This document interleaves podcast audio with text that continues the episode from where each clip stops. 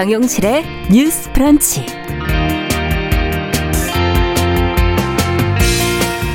안녕하십니까. 정용실입니다.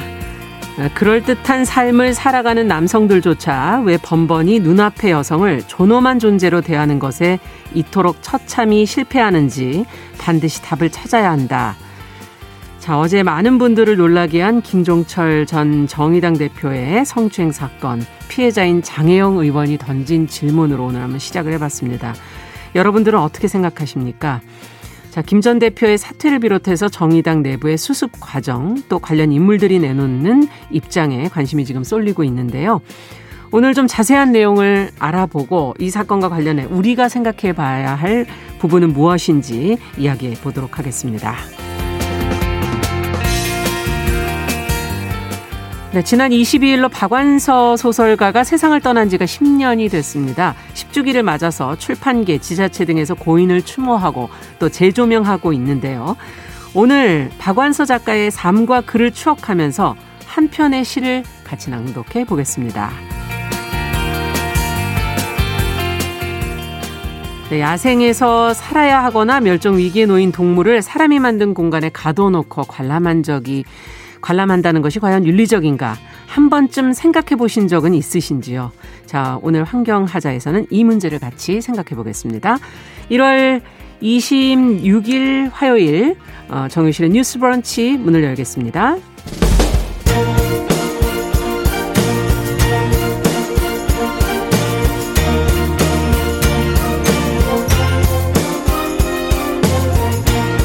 여성의 감수성으로 세상을 봅니다. KBS 일라디오 정용실의 뉴스 브런치 여러분의 의견을 기다립니다. 문자는 샵 9730으로 보내주세요. 짧은 문자 50원, 긴 문자 100원이 부과됩니다. KBS 모바일 콩, 유튜브를 통해서도 무료로 참여하실 수 있습니다. 네, 정영실의 뉴스 브런치는 항상 여러분들과 함께 프로그램 만들어갑니다. 오늘도 많은 분들이 들어와 주셨어요. 유성환님, 아카시즈님, 권정환님, 1826번님, 김현옥님, 남기숙님. 네, 반가워요 하고 저한테 인사도 건네주신 분도 계시네요. 반갑습니다. 자, 유튜브로도 한 380명 정도 들어오셨네요. 미무스와님, 스카이, 써니스카이님, 네, 아, 기억 비읍 시우님, 이렇게 들어오셨어요. 감사합니다. 자, 아, 다른 분들도 많이 들어오셨네요, 오늘은. 네, 감사합니다. 자, 첫 코너 뉴스픽 저희 시작하겠습니다. 더 공감 여성정치연구소의 송문희 박사님 안녕하세요. 네, 안녕하세요. 네, 전혜연 사평론가 안녕하십니까? 네, 안녕하세요. 자, 앞서 제가 제일 처음으로 말을 떼었던 어제 속보로 사실 좀 먼저 전해드렸던 어, 김종철 전 정의당 대표의 성추행 사건. 지금 양쪽이 다 입장을 냈고 당 차원의 조치도 저희가 이제 보도를 해드렸고 자, 그 내용 이제 관련 지금까지 나온 내용들을 좀 정리해 보면서 같이 고민을 해 보죠. 전혜연 평론가께서 좀 정리해 주시겠어요? 예, 제가 사건 소식을 정리해 드리기 전에 앞서서 꼭 드리고 싶은 말씀은 이 사건은 의혹 제기가 아니라요. 정의당에서 공식 기자회견을 열고 조사 결과를 발표한 것입니다. 네. 따라서 피해자에 대한 2차 가해라든가 이런 부분은 좀 우리가 다 조심해야 된다는 거 미리 말씀해 드리고요. 정의당이 어제 국회에서 긴급 기자회견을 열면서 음. 그동안의 조사한 사실을 공개하면서 이런 음. 부분이 알려, 아, 알려졌습니다. 젠더 인권보부를 맡은 배복주 부대표가 기자회견장에 참석을 했었는데요. 네. 사건은 지난 1월 15일 발생했고요. 정의당 김종철 대표와 어, 당 소속 국회의원인 장혜영 의원이 음. 이날 저녁 여의도에서 식사 자리를 가졌는데 네. 어, 당과 관련한 여러 가지 내용을 예, 대화를 했었고 면담은 순조롭게 진행됐지만 면담 종료 나오는 길에 김종철 대표가 장혜영 의원에게 성추행을 하는 사건이 발생했다라고 했습니다. 음. 장혜영 의원이 1월 18일 이것을 해당 사건을 인권본부에 알렸고 인권본부에서는 다음과 같이 이제 기자회견을 통해서 밝혔는데 이 사건은 다툼의 여지가 없는 명백한 성추행 사건이다. 음. 가해자인 김종철 대표 또한 모든 사실을 인정했다라고 했고요. 네. 김종철 대표가 지금 어, 성추행으로 사퇴했고 당규에 따라 직위 해제가 된 상태입니다. 네. 이제 김종철 전 대표가 되는데 김 김종철 전 대표도 명백한 성추행 어, 가해를 저질렀다라고 음. 인정을 했고요. 입장문을 통해서 피해자, 당원, 국민 여러분께 사죄 드린다는 심정을 밝히기도 음. 했습니다.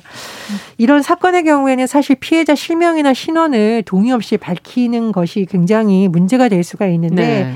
이번 사건의 경우에는 어, 기자회견 시점 즈음에 장혜영 의원이 직접 입장문을 내서 그랬죠. 내가 피해자라는 사실을 밝혔는데요. 음. 어, 이 사건의 피해자라는 것을 밝히게 된 과정에서 굉장히 고민이 많았다는 신경을 또 같이 드러내기도 했고 네. 2차 어, 가해에 대한 두려움도 사실 있었다는 점도 인정을 했습니다. 음. 그럼에도 불구하고 평등한 인간으로서의 존엄을 훼손당했다는 충격, 고통에 대해서 언급을 했죠. 음. 그래서 이 문제를 단순히 어떤 정당 내에서 일어난 문제라기보다는 우리가 인간의 존엄이란 과연 무엇인가에 대한 음. 깊은 질문을 던졌다라는 또 평가가 나오고 있고요. 예. 장 의원이 강조한 말이 있는데 피해자다움과 가해자다움도 존재하지 않는다라고 얘기를 했습니다. 음. 이 피해자다움이라는 것은 뭐냐면 우리가 보통 피해자는 어떤 모습일 것이다라고 생각을 하거든요. 그렇죠. 이게 두 가지 의미가 있는데요. 하나는 저 여성이 뭔가 잘못했으니까 이런 일이 음. 일어났겠지라는 피해자담이 하나 있고 두 번째로는 피해당한 여성은 일상생활도 못해야 되고 웃지도 말아야 되고 음. 어떻게 피해자가 저렇게 멀쩡해라고 하면 안 된다라는 것이죠. 음. 그런 부분 그리고 어떤 직위에 있으니까 어 설마 그런 일이 있었겠어라는 것도 존재하지 않는다라는 것입니다. 네. 그래서 어, 성폭력을 저지르는 사람도 특정이 정해진 것이 아니고 피해자도 특정이 정해지지 않는 음. 여러 가지 무거운 또 화두를 던지기도 했습니다. 정의당 내부에서 오늘도 아마 비공개 회의라든가 여러 가지 어, 관련이 좀 진행 절차가 진행될 것 같은데요. 예. 이 부분을 놓고 정치권에서 여러 가지 논평이 나오고 있습니다만 사실 가장 중요한 것은 이런 피해가 다시는 발생하지 않도록 그렇죠. 우리가 무엇을 고민해야 하는가라는 과제인 것으로 보입니다. 네. 참, 어, 또 함께 살펴볼 뉴스가 또 하나 더 있어서 국가인권위원회가 지금 고 박원순 전 서울시장의 성추행 의혹에 대한 직권조사 결과 성희롱이 맞다 하는 그런 결론도 나와 있어서 이 내용도 간단히 좀 전해 주시죠. 인권위의 경우는 5개월 정도 직권조사를 했고요. 25일 어, 박원순 전 서울시장의 비서 성희롱 의혹에 대해 성희롱에 해당한다라고 밝혔습니다. 인권위 직권조사에서는 예를 들면 이제 여러 가지를 봤는데요. 피해자의 휴대전화를 디지털 포렌식한 자료라든가 네. 또는 피해자로부터 들었다거나 메시지를 직접 받다는 참고인 진술, 음. 뭐 피해자 진술의 구체성, 일관성 등을 봤다라고 하는데요. 어, 예를 들어서 박 전 시장이 늦은 밤 시간 피해자에게 부적절한 메시지, 음. 사진, 이모티콘을 보낸 것 등등을 어, 사실로 인정 가능하다라고 결론을 내렸고요. 따라서 성적 굴욕감이나 혐오감을 느끼게 하는 성적 언동으로 성희롱에 해당한다라고 밝혔습니다. 그런데 이 서울시 관계자들이 이 성추행을 방조했거나 묵인했다 음. 또는 피소 사실을 유출했다 등의 의혹에 대해서는 진상 규명을 못했다라는 결론이 내렸는데요. 어, 조사 과정에서 한계라든가 이런 부분은 또 앞으로 풀어야 될 과제로 지적이 됐습니다. 네. 자, 그렇다면 이제 좀두 가지 얘기를 동시에 조금 저희가 해야 될 것 같은데, 음, 어떻게들 보시는지, 음, 뭐, 당에 대한 어떤 국민의 실망감 뭐 이런 것과는 별개로 정의당의 어쨌든 신속한 대처는 저는 또 긍정적으로 볼 만한 부분도 있다는 생각도 들고요. 어떻게 보셨습니까? 어, 정의당 당 대표의 이런 성추행 사건은 어, 좁게 보면은 정의당에 대한 국민의 실망감이 매우 크게 만들었고 큰 상처로 남을 것이다. 한편에서는 그럴 수 있습니다만 또 한편에서는 앞으로 한 발 나아가는 계기도 음. 될수 있겠다 생각이 든 것이 이번에 정의당에서 이거를 수습하는 과정을 보면서 일단 가해자라고 스스로 인정한 음. 전 김종철 대표가 아주 신속하게 변명하지 않고 음. 인정하고 사과를 했고 네. 당도 매우 신속하게 직위 해제와 여러 가지 조치를 취한 걸 봤을 때 장혜영 의원이 고민을 하면서 당에 이런 문제를 얘기했을 때 얼마나 깊은 고민이 있었겠습니까만 그렇죠. 어, 우리 당이 이런 문제를 잘 해결해 줄 거라는 믿음이 있었기 때문에 음. 가능하지 않았을까. 특히 피해자들이 용기 내어서 말하지 못하는 거는 대다수가 내가 이런 얘기를 했지만 달라질 게 없을 거야 라는 무기력감이 주된 원인일 수가 있는데 네. 이번 정의당의 이런 신속한 대응은 다른 당에서도 비슷한 사건들이 워낙 많고 있기 때문에 다른 당에서도 이런 부분은 사실은 같이 해나가야 되는 부분이 아닌가. 음. 앞으로 이런 사건이 생겼을 때 장혜영 의원이 가해자다움의 허상에 대해서 얘기를 했잖아요. 네. 성폭력을 저지르는 사람은 따로 정해져 있지 않다. 음. 누구라도 동료 시민을 동등하게 존엄한 존재로 대하는데 실패하면은 가해자가 될 수 있다. 이 말은 그 사람 그럴 사람이 아니야. 라는 그런 음. 어떤 변명이 통하지 않는다는 거죠. 그렇기 때문에 민주당에서 그동안 어떤 이런 지자체 당의 어떤 성비위 사건에 대해서 어, 그럴 일이 없다거나 아니면 2차 가해를 한 이런 부분에 대해서는 좀 본받아야 되지 않겠나 이런 생각이 들고 지금 정치권에 이렇게 아주 만연한 이런 예. 성폭력이나 성추행 이게 왜 일어나는가. 예.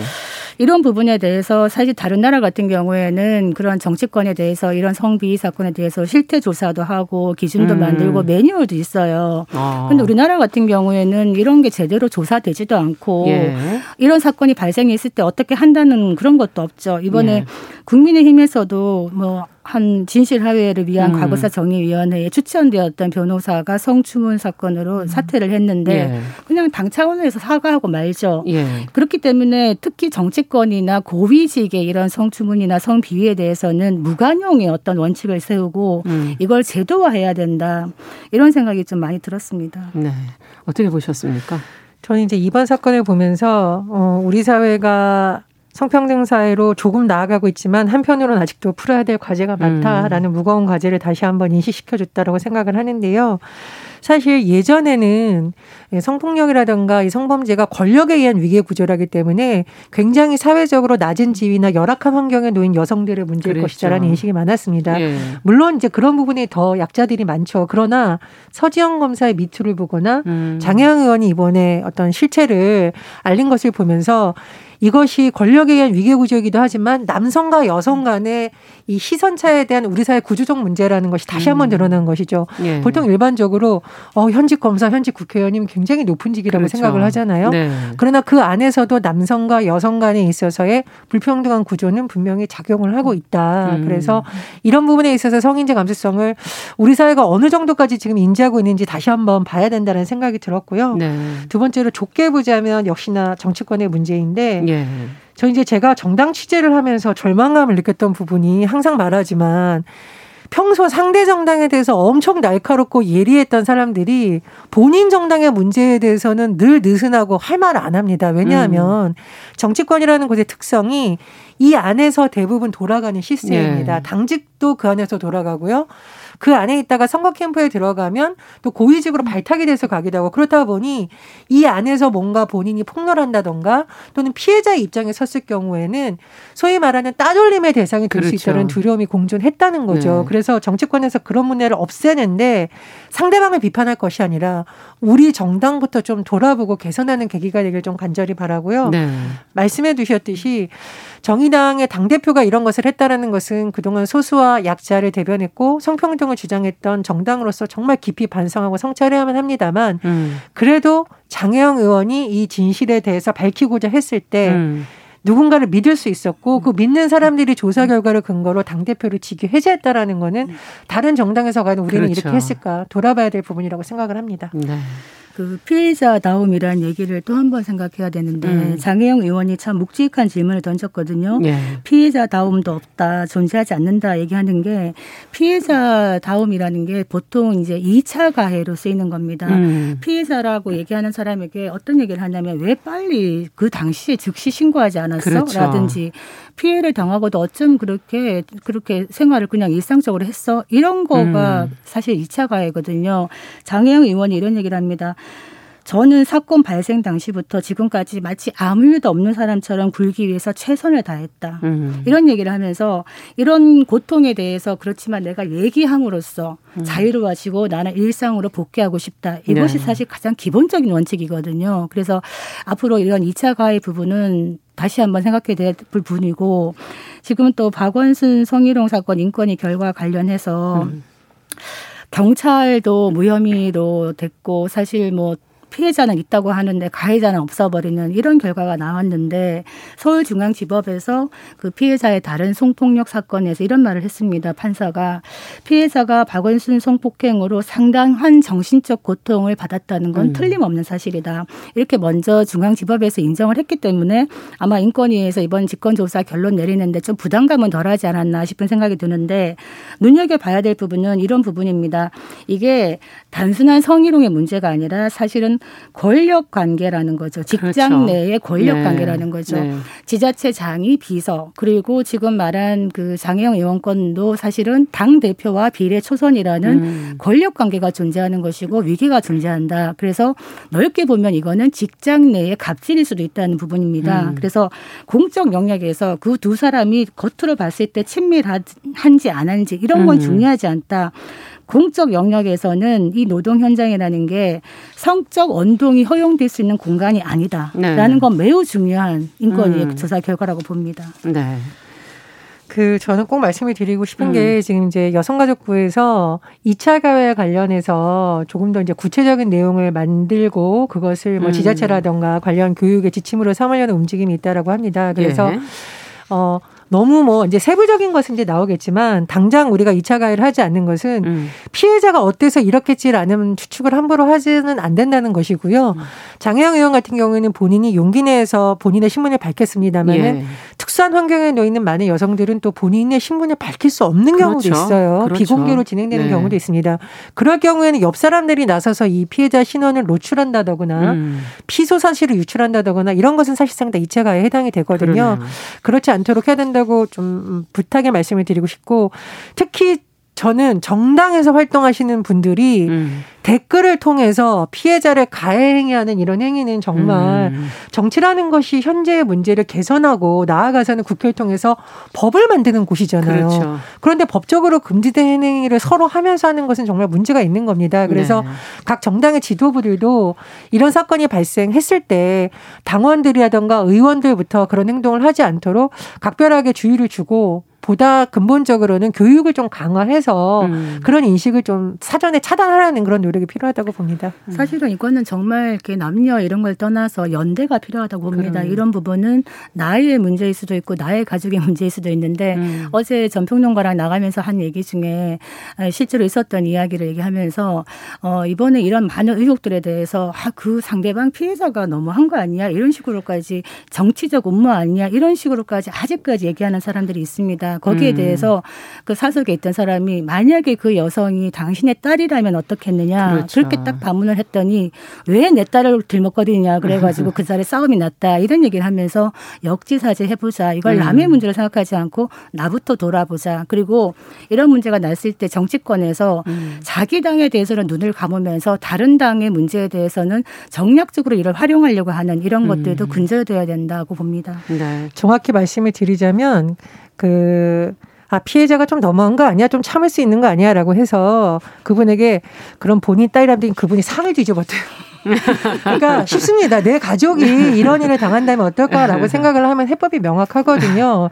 이것을 뭐 남녀의 성대결로 볼 것이나 특정인의 문제를 생각하는 것이 아니라 나의 일, 내 가족의 일. 있다면. 그렇습니다. 네. 내 가족의 일. 음. 그리고 그런 일이 일어나지 않게 어떻게 하느냐 고민하면 굉장히 해법이 쉴 것으로 네. 보입니다. 네. 지금 뭐 장애형을 일상으로 국회로 그 뭐 해시태그도 음. 확산되고 있다는데 어, 피해자의 일상으로의 복귀 굉장히 중요한 문제인 것 같네요.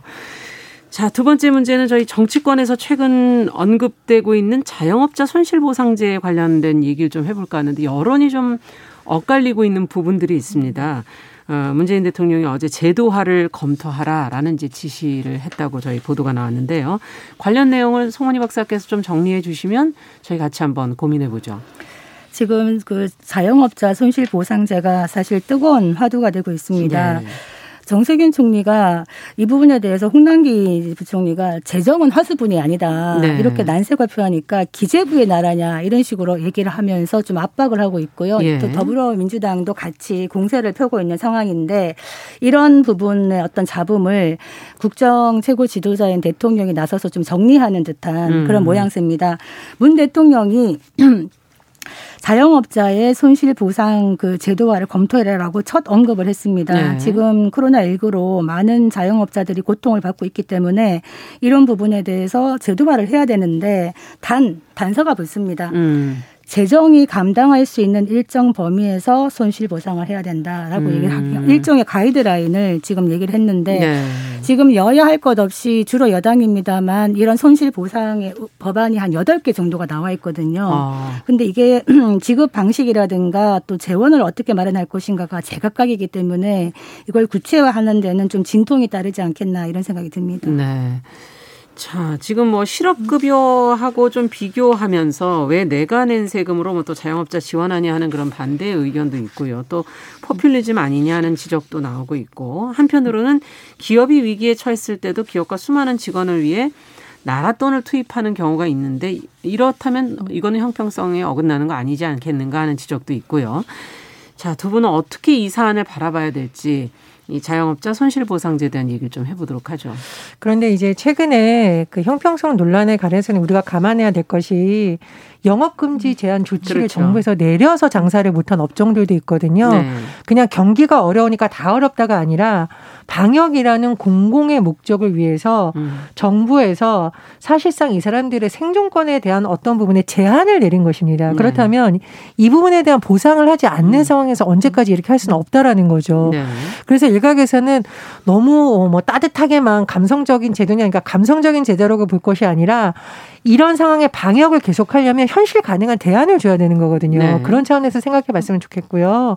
두 번째로는 재정 건전성 굉장히 중요합니다. 그런데 네. 바이든 행정부 출범하고 나서도 지금 대규모의 어떤 지원 정책을 계속 얘기를 하고 있어요. 네. 그 이유는 뭐냐면 재정 건전성이 안 중요한 것이 아니라 지금 이 상태로 자영업자라든가 중소기업이 몰락했을 경우에 회생이 더 어렵다. 음. 거기에 드는 비용이 더 클 수도 있다는 인식 때문이거든요. 예. 그런 부분도 좀 같이 고려해서 국회 국회에서 그럼 이것을 특별 법으로 할 것인지 아니면 상시적으로 할 수 있는 그러니까 다른 상황에서 적용했을 법이 있는지 이게 생산적인 논의를 해야지 뭐 포퓰리즘이다 아니다라고 해서 해결될 수 있는 문제는 아니라고 봅니다. 그래서 저는 국회 차원에서 좀 신속한 논의가 되는 것이 오히려 좀 적당한 해법을 찾을 수 있는 길이 아닐까 생각합니다. 네. 그 정부의 방역 정책에 적극적으로 이제 음 같이 도움을 주, 주면서 사실은 많이 힘든 음. 자영업자나 소상공인 부분에 대해서 손실 보상이 어떤 식으로든 이루어져야 된다는 음. 취지에는 저는 공감합니다. 네. 그런데 이걸 법으로 한다. 법제화한다는 부분에 대해서는 많은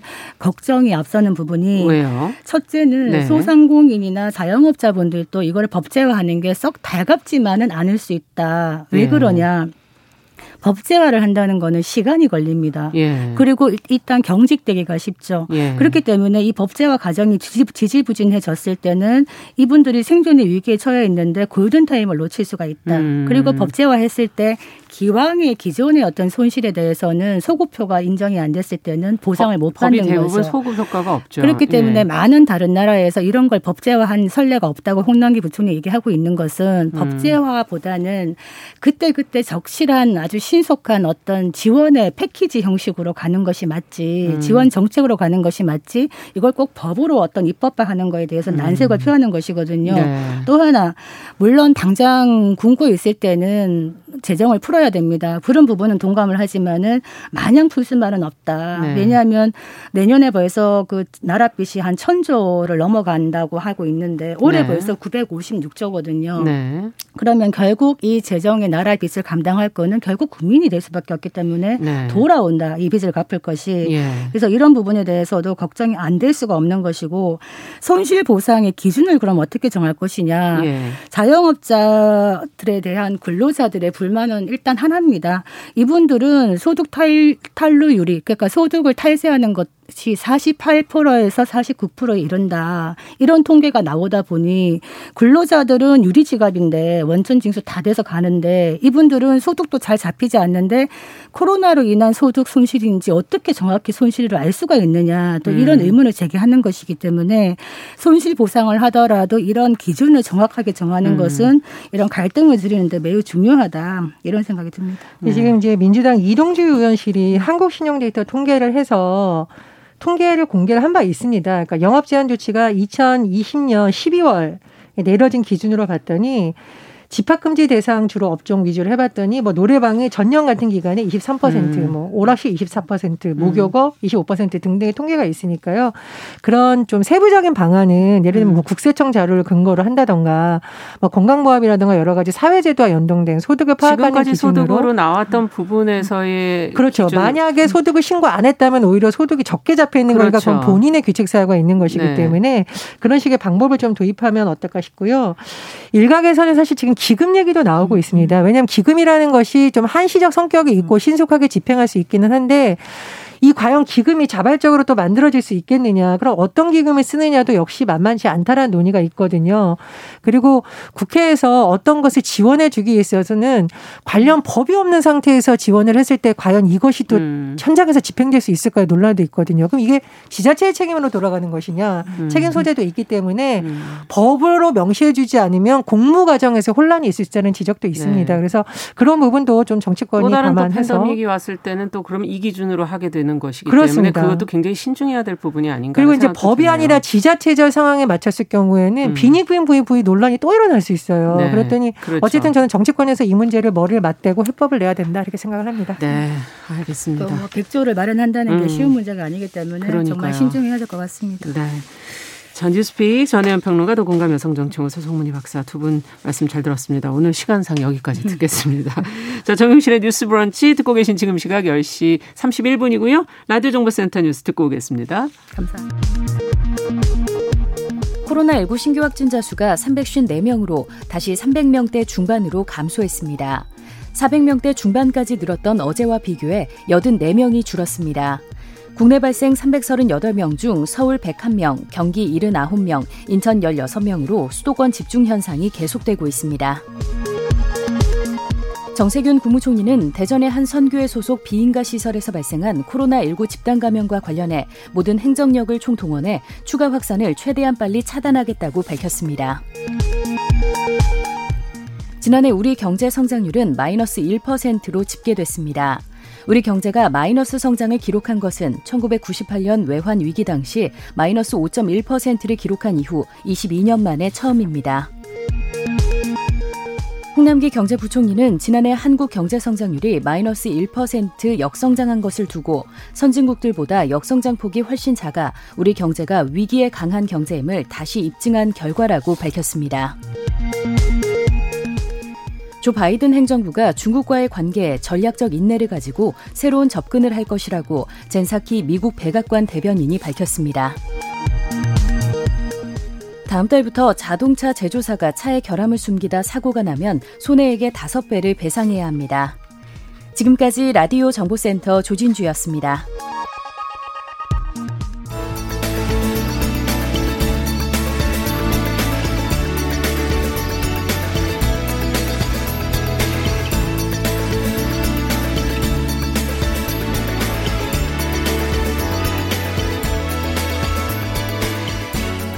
세상을 보는 따뜻한 시선. KBS 일라디오 정용실의 뉴스 브런치. 매일 아침 10시 5분 여러분과 함께합니다. 네, 정용실의 뉴스 브런치 듣고 계신 지금 시각 10시 33분입니다. 자, 벌써 저보다도 먼저 어서 오세요 시시한가 신민아 작가님, 미무수원님께서 이렇게 기다리시는 분들이 있으세요. 네, 참 좋으시겠어요. 자, 오늘 어떤 뉴스 가져오셨어요? 네, 오늘은 많은 분들이 사랑한 그 작가 한 분을 추억하는 시간을 가져볼까 합니다. 야, 이것도 좋은데요. 예, 네. 고 박완서 작가의 10주기 소식인데요. 음. 지난 1월 22일이 박완서 작가가 세상을 떠난 지 10년 되는 날이었어요. 네. 예, 박완서 작가는 조금 늦게 등단을 하시긴 했는데요. 알려져 있죠. 40살이 예, 되던 1970년 어. 그 공모전에서 장편 소설 남옥으로 당선돼서 음. 소설가의 삶을 시작하셨고요.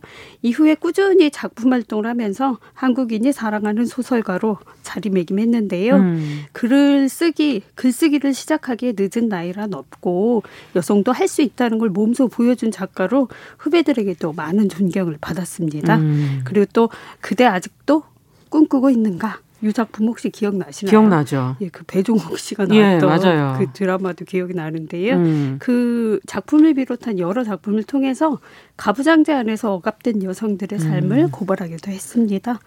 올해 작가의 타계 10주년을 맞아서 고인을 기리고 재조명하는 움직임이 곳곳에서 벌어지고 있는데요. 네. 우선 우선 출판계에서는 그 많던 시간은 누가 다 먹었을까?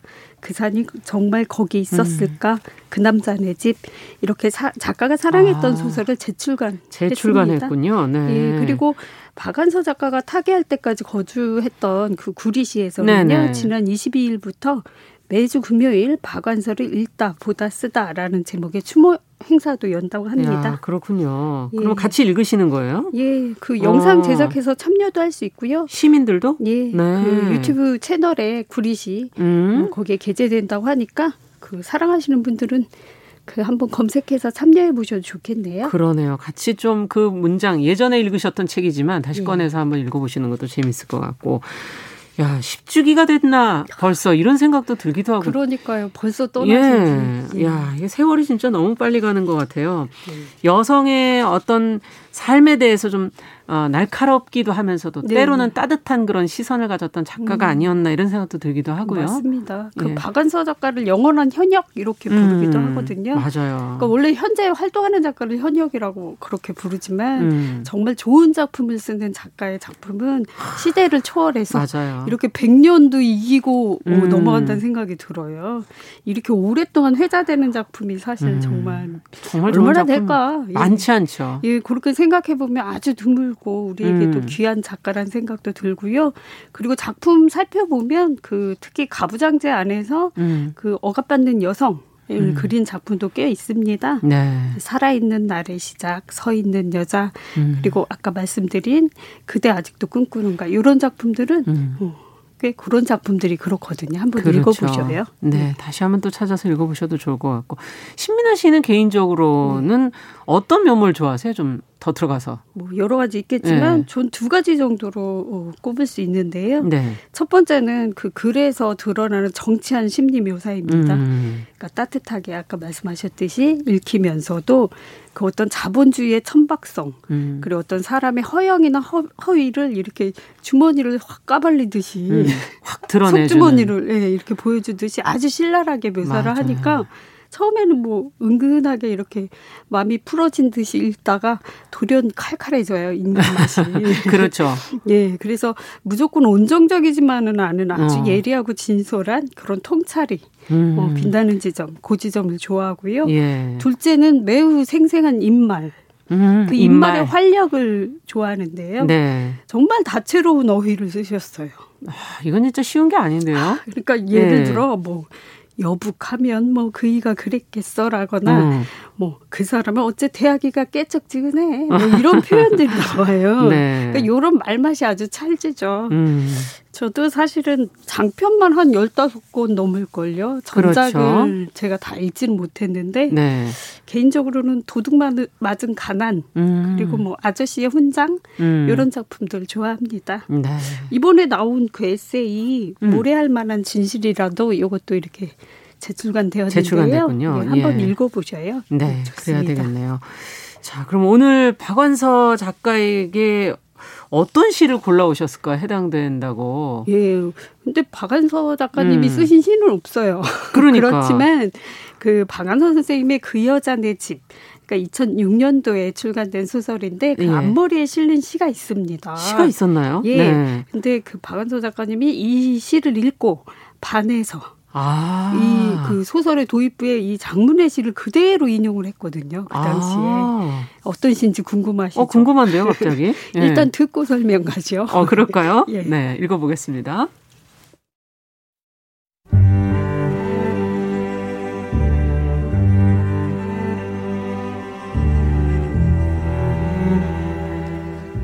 그 여자네 집 김용택 가을이면 은행나무 은행잎이 노랗게 물드는 집.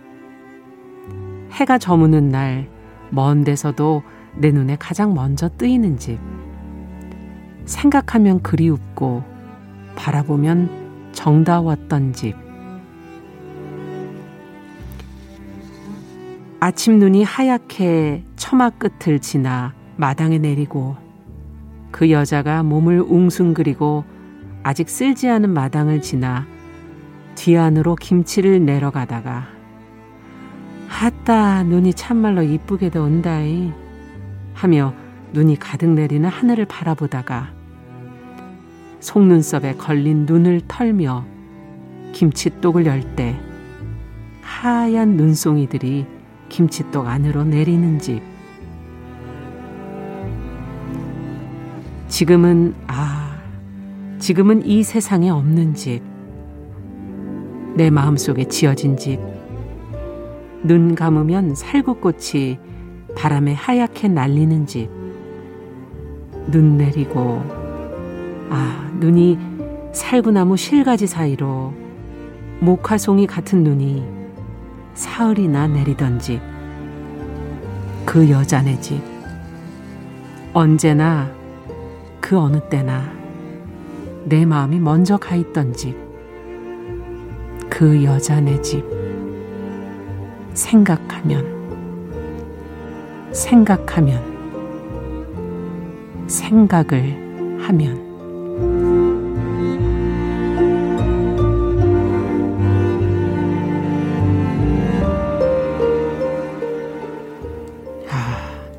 누군가가 이렇게 한 사람을 이렇게 바라보고 있는 그런 그 시선이 예. 예, 느껴지네요. 근데 참 곱죠. 아. 그것도 그 아까 이 시가 음. 그 소설에 어, 들어갔었다고 이야기 드렸는데 이게 너무 길어서 저희가 좀 중력을 두 번이나 했어요. 그렇죠. 조금 아깝긴 하죠. 저도 그냥 하염없이 듣고만 싶네요. 잘못하면 오늘 방송 다 끝나는. 네, 그리고 인사말로 마무리하고 끝날 수도 있어요. 그래서 좀 줄여서 아쉽긴 한데요. 네. 어, 살짝 소개를 해드리면 음. 그이 시는 그 여자네 집이란 소설 앞머리에 아까 말씀드렸다시피 실린 시인데 아 눈으로 그 집이 보이는 것 같아요. 아, 그렇죠. 내 앞에 아주 그림 그려지듯이 예. 한 폭의 그 맑은 수채화가 그려지는 맞아요. 느낌처럼. 예. 근데 이 소설의 내용은 그 마을의 마스코트였던 음.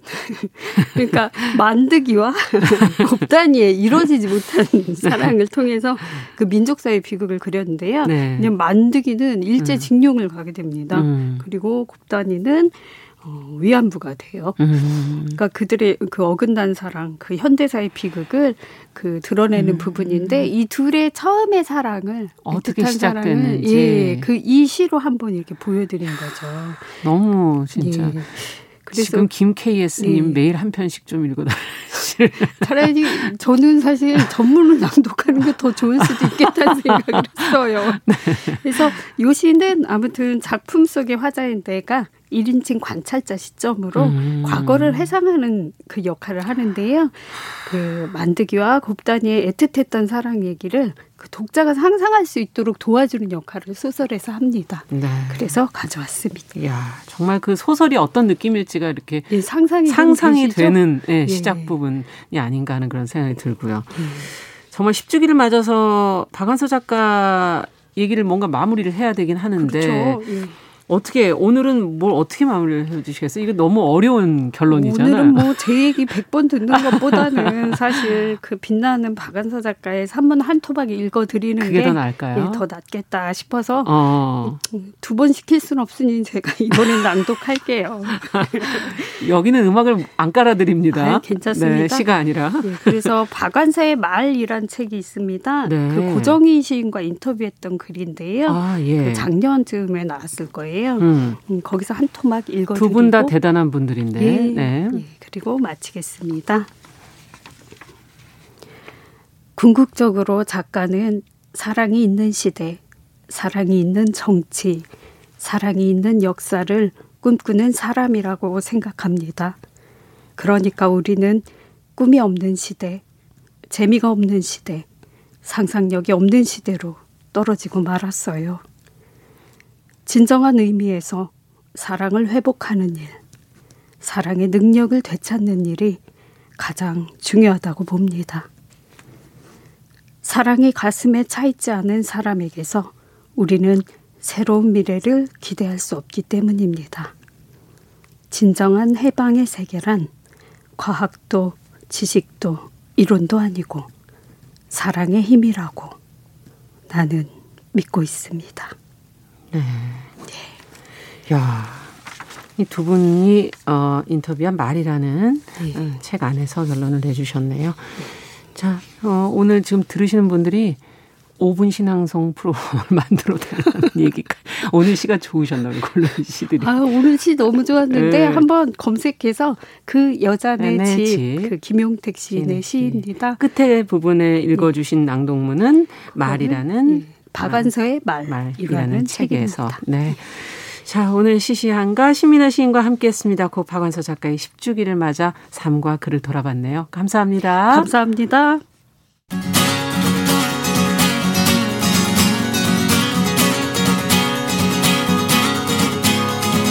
함께 가면 길이 됩니다. 여러분과 함께하는 정용실의 뉴스 브런치. 월요일부터 금요일까지 방송됩니다.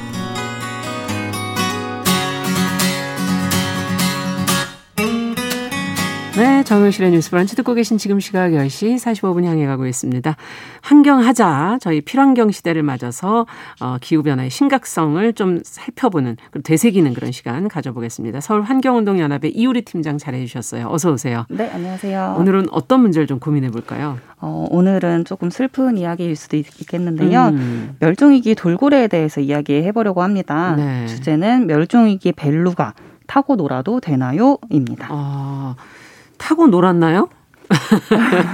멸종 위기종을? 어, 네. 지난 6월에 거제 음. 시월드라는 한 업체에서 돌고래와 벨루가 탑승 프로그램이 동물학대로 논란이 됐었습니다. 네. 그러니까 당시 청와대 홈페이지에 멸종위기 돌고래를 서핑보드처럼 타고 놀게 하고 돈을 받는 행위 음. 과연 옳은 건가요?라는 공개 청원까지 게시되면서 게시판을 뜨겁게 달궜었는데요. 네. 해당 업체의 프로그램을 살펴보면 벨루가 등 위에서 올라타는 VIP 라이드 체험 같은 그런 하루 종일 돌고래와 만지고 교감하는 그런 자유형 체험감도 있었고요. 네. 심지어 이렇게 공개된 사진에서는 성인이 돌고래를 마치 서핑보드 타듯이 발로 밟은 채 물 위로 이동하는 모습도 담겨 있어서 많은 음. 사람들에게 충격을 줬었습니다. 네.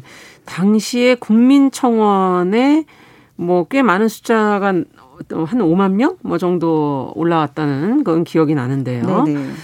어, 지금 뭐 업체 쪽에서는 이거는 뭐 동물학대는 아니다라고 이제 주장을 하고는 있지만 어쨌든 돌고래 입장에서 생각해 본다면은 좀 스트레스가 심했을 것 같긴 해요. 어, 네. 그 이번 사건에 대해서 거제 시월드 측에서는 음. 동물 체험이 전문 조련사에 의한 돌고래와 인간의 교감 행위였다. 음. 이래서 도, 동물 학대는 아니다라면서 그렇게 해외 규정 같은 것들을 참고해서 동물을 엄격하게 관리하고 있다라고 밝혔습니다. 네. 이처럼 동물을 가혹하게 조련하고 학대하는 것이 아니라면 음. 이런 프로그램이 동물과 친밀도를 높이는 기회가 될 거라는 주장도 있습니다. 음. 하지만 이것은 제 생각에는 음. 사실 음. 사람의 입장에서 나온 생각이지 그렇죠. 말 못하는 동물의 입장은 좀 다를 거라고 생각이 되거든요. 네. 수족관에 사는 고래류의 삶은 사실 가, 감옥이랑 다를 바가 없습니다. 그러니까 그렇게 큰데 바다를 누비고 다니잖아요. 그렇죠. 네. 특히 벨루가라는 이 돌고래의 경우에는 행동 반경이 약 5,000km에서 심지어 1만 킬로미터까지 이렇게 아. 이르는 해양 동물이고요. 네. 하루에도 수십 수백 킬로미터까지 장거리 수영을 즐겨하는 동물입니다. 음. 주로 이렇게 넓은 바다에서 자유롭게 헤엄치며 살다가 수도권 수족관으로 잡혀오게 되면 아. 이런 수족관의 좁은 공간이나 얕은 수심 그리고 심지어 사람들이 말하는 심한 소음 아 그것도 들리는가 보죠. 그렇죠. 네. 이런 유리를 통해서 돌, 들리게 되는데 아. 그리고 또 물의 이런 오염도에 따라서 피부병을 이렇게 감당하지 못하고 폐사하게 되는 경우가 굉장히 심하다고 하더라고요. 음. 이렇게 수족관에서 잡혀온 고래류 같은 경우는 바다 자연 상태에서의 수명에 비해서 평균 4분의 1도 살지 못하고 폐사하게 된다고 하더라고요. 4분의 1도 살지 못하고. 그러니까 수족관에 있는 사실 근데 다른 어류들도 마찬가지가 아닐까 하는 그런 생각은 들기는 해요. 그렇죠. 네. 예, 좀 좁은 공간이고 거의 마치 감옥처럼 그냥 움직일 수 없게끔 거의 되어 있기 때문에 이 수족관 안의 돌고래의 삶에 대해서 조금 더 들여다볼까요? 궁금해지네요. 네, 이렇게 수족관 안에서 돌고래 삶이 되게 중요한 이유가 음. 특히 이런 벨루가 같은 이제 해양 동물들은 예. 사람 다음으로 지능이 높은 동물로 알려져 있습니다. 원래 그 고래류가 머리가 좋다면서요? 네, 네, 맞아요. 이렇게 수족관에서 갇힌 물론 다른 해양 동물들도 매우 중요하지만 음. 중요하게 다룰 문제이지만 특히 돌고래 문제가 많이 알려져 있는 게 사람만큼 사람보다 이제 사람만큼 이렇게 지능이 음. 높은 동물이고 음. 자신이 수족관에 갇혀 있다라는 사실을 본인이 알고 있다라는 것이죠. 본인이 본인이 아 네. 어. 이렇게 사람처럼 사고력을 좌우하는 전두 부분이 잘 발달되어 있는데 네. 동물단 보호 단체 중에 일부는 이런 뛰어난 두뇌 때문이라도 벨루가 같은 고래류는 수족관에 잡아두면 안 된다고 이야기하고 있습니다. 아. 이번에 이렇게 문제가 되었던 이런 업체에서 2014년 4월 개장한 이래 음. 어, 총 6마리의 돌고래가 폐사했었고요. 그럼에도 네. 불구하고 돌고래 쇼를 강행하고 체험 프로그램을 운영해서 많은 비판을 받았었고 음. 울산의 한 돌, 그 수족관 업체에서는 개간일에 여섯 마리가 폐사하고 서울의 한 수족관에서는 벨루가 두 마리가 폐사했었습니다. 네. 이렇게 제자리를 계속 빙빙 돌거나 수족관 유리에 머리를 쿵쿵 박는 등의 모습은 돌고래가 극심한 스트레스를 받아 일어나는 일인데 이렇게 스트레스가 극도로 극도로 많이 받아서 폐사한 수족관 돌고래가 90년대부터 지금까지 약 70여 마리에 달한다고 합니다. 이 개들도 왜 그 묶어서 너무 좁은 개집에 넣어놓으면은 이렇게 돌돌 계속 빙빙 도는 그런 어, 유형의 행동을 계속 하는 경우가 있잖아요. 네네 네, 맞아요. 예, 그게 이상 행동이라고 그렇죠, 네. 표현을 하는데 지금 돌고래도 너무 좁은 공간에 들어가 있다 보니까 이렇게 계속 빙빙 도는 제자리를 빙빙 도는 네, 상당한 어, 스트레스를 스트레스를 받은. 드러내는 그런 모습인 거군요. 네. 비슷하군요, 동물들이라는 게. 음. 근데 그러면은 어 이 지금 특히 이 돌고래가 멸종 위기종인 것 때문에 이제 저희가 또 관심을 돌고래이기 때문에도 관심을 가지지만 멸종 위기종이기 때문에도 관심을 가지는 건데 그렇죠.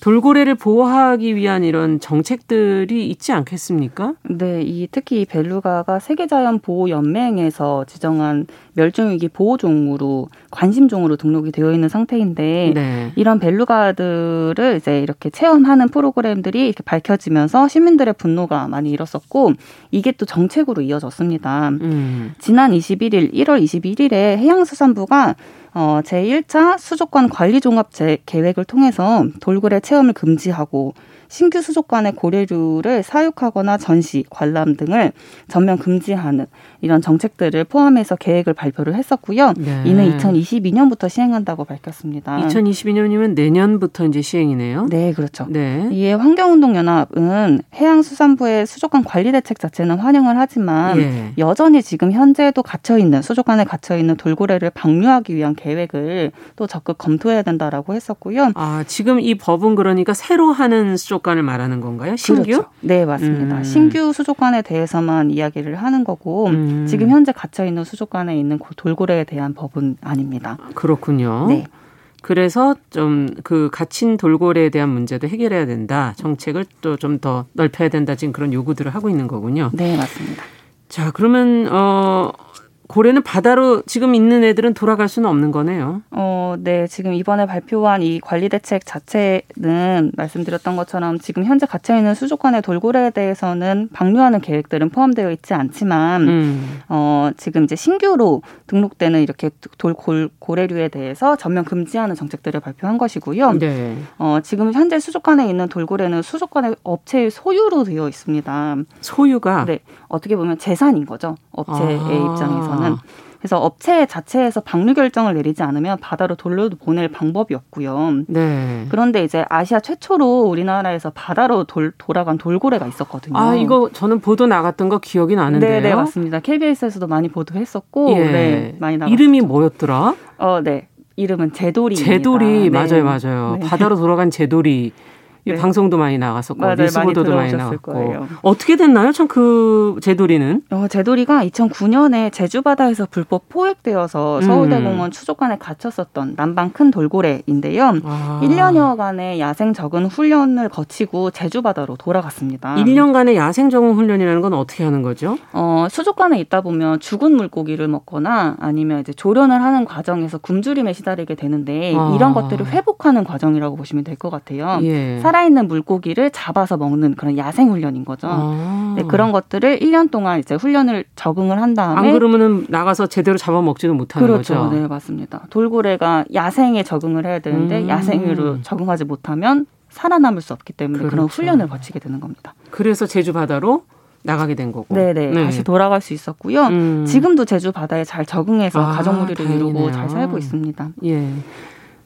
어, 네, 이렇게 마지막으로 이렇게 드리고 싶은 말씀은 음. 돌고래는 바다에 사는 동물이거든요. 그렇죠. 제주 바다를 물구러미 바라보면 제돌이를 발견할 수 있어요. 근데 제가 실제로 제주 네. 바다에 직접 가가지고 앞바다에서 이렇게 망원경으로 쳐다본 적이 있었는데 어, 실제로 제주도 그 제돌이 지느러미에 1이라는 숫자가 적혀 있거든요. 어. 근데 그 1이라는 숫자가 적힌 돌고래를 발견을 한 적이 있었습니다. 오. 네, 정말 감동이 벅차오를 정도의 그런 어 그런 그런 일이 있었는데요. 야, 제돌이를 보신 거네. 네, 네, 네. 정말 놀랬습니다.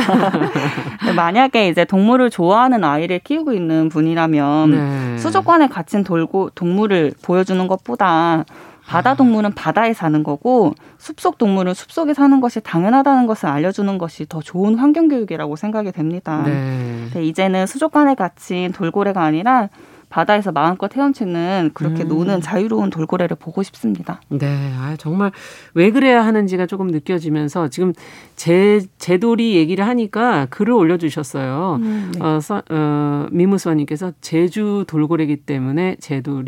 어, 네, 맞아요. 네, 단순하죠. 마, 네, 맞습니다. 4222번님께서는 돌고래 인간의 욕심으로 참 안타깝네요. 보호해야 될 텐데요. 어, 말 못하는 동물을 이용하는 이런 일은 없어졌으면 좋겠네요. 라는 얘기해 주셨고, 이주유님께서는 자기 뜻에 반해 이렇게 쇼까지 해야 되니 얼마나 힘들겠나 하는 음. 생각을 해보셨고, 권정아님께서는 좀 자연 그대로 살아야 되는 거 아닌가 하는 의견도 어, 보내주셨습니다. 네. 우리가 환경하자. 오늘은 어, 어, 그 돌고래 이야기를 하면서 자연과 우리의 삶에 대해서 한번 다시 한번 생각해 보는 시간이 됐네요. 서울 환경운동 연합의 이우리 팀장과 함께 했습니다. 말씀 잘 들었습니다. 네, 감사합니다. 감사합니다. 정용실의 뉴스 브런치 1월 22일 화요일 순서 여기서 이제 마치고요. 저는 내일 오전 10시 5분에 다시 찾아뵙겠습니다. 감사합니다.